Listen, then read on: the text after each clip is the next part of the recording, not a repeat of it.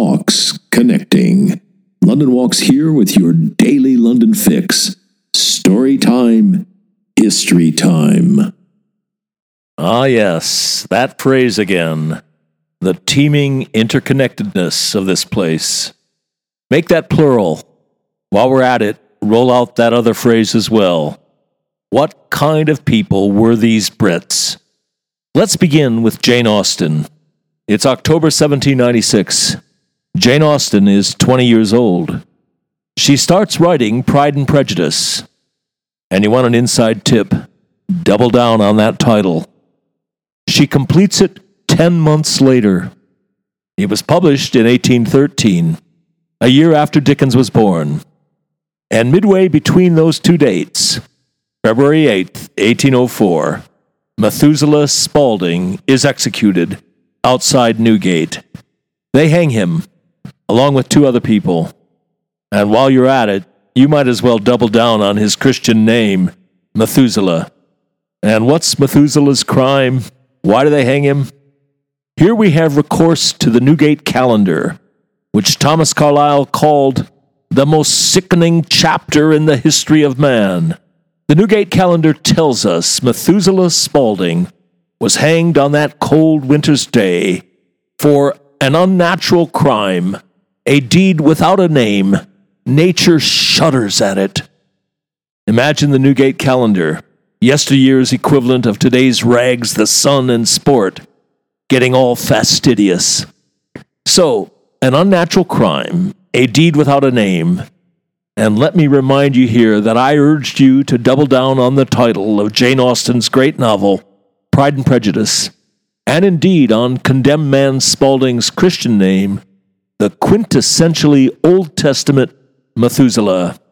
Well, sure enough, I wanted my suspicions confirmed, and I hit one for six. In the proceedings of the Old Bailey for November 30th, 1803, we learn that Methuselah Spaulding was found guilty and condemned to death for sodomy. That crime, crime in their books, with the Old Testament name. A few days later, December 5th, 1803, the Times also manned up and used the word. It reported Daniel Fitzmaurice for returning from transportation and Methuselah Spaulding for sodomy are ordered for execution. Closer to the execution date, February 4th, the Times also lost its linguistic nerve. It reported Daniel Fitzmaurice for returning for transportation, Methuselah Spaulding for an unnatural crime, and Anne Hurle for forgery are ordered for execution on Wednesday next. Methuselah's fellow condemned, and how biblical is that? The three of them hanging there. Inevitably, that brings to mind a spot outside Jerusalem called Golgotha.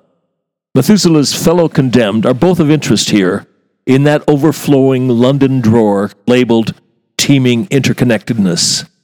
They hang Daniel Fitzmaurice for returning from transportation.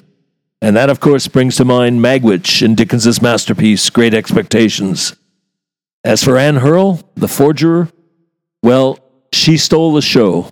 Poor old 45 year old Methuselah was a bit part player at his own execution. He hardly got a look in. I think we can draw the inference that the execution of a woman was of much greater interest than that of a man, presumably because it was rarer. We learn from the Times that it was a new gallows. The condemned were brought out of Newgate in a cart covered with black cloth. Anne Hurle wore a mourning gown and a white cap. An immense crowd of persons was assembled to witness the awful scene.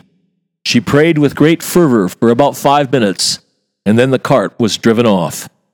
A life ended. Three lives ended in London. One of them for coming home, one for an unnatural crime in the time of Pride and Prejudice.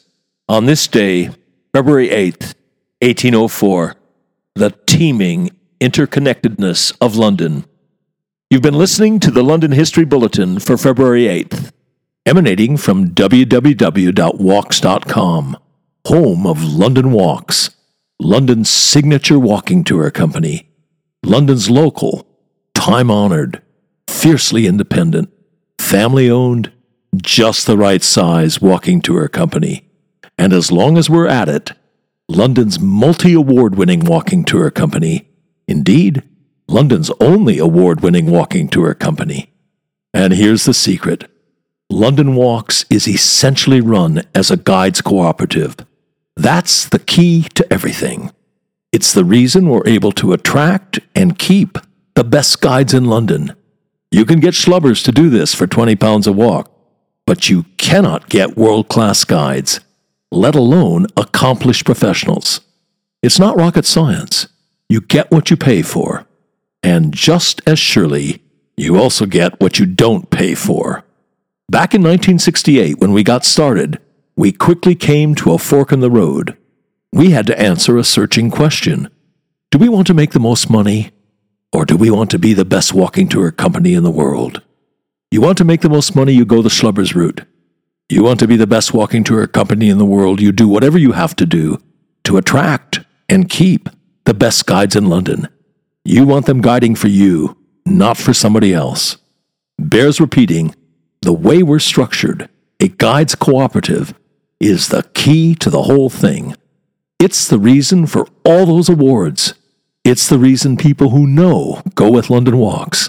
It's the reason we've got a large following, a lively, loyal, discerning following.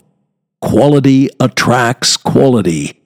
It's the reason we're able, uniquely, to front our walks with accomplished, in many cases distinguished professionals barristers, doctors, geologists, museum curators, archaeologists, historians, criminal defense lawyers, Royal Shakespeare Company actors, a bevy of MVPs, Oscar winners, people who've won the Guide of the Year award.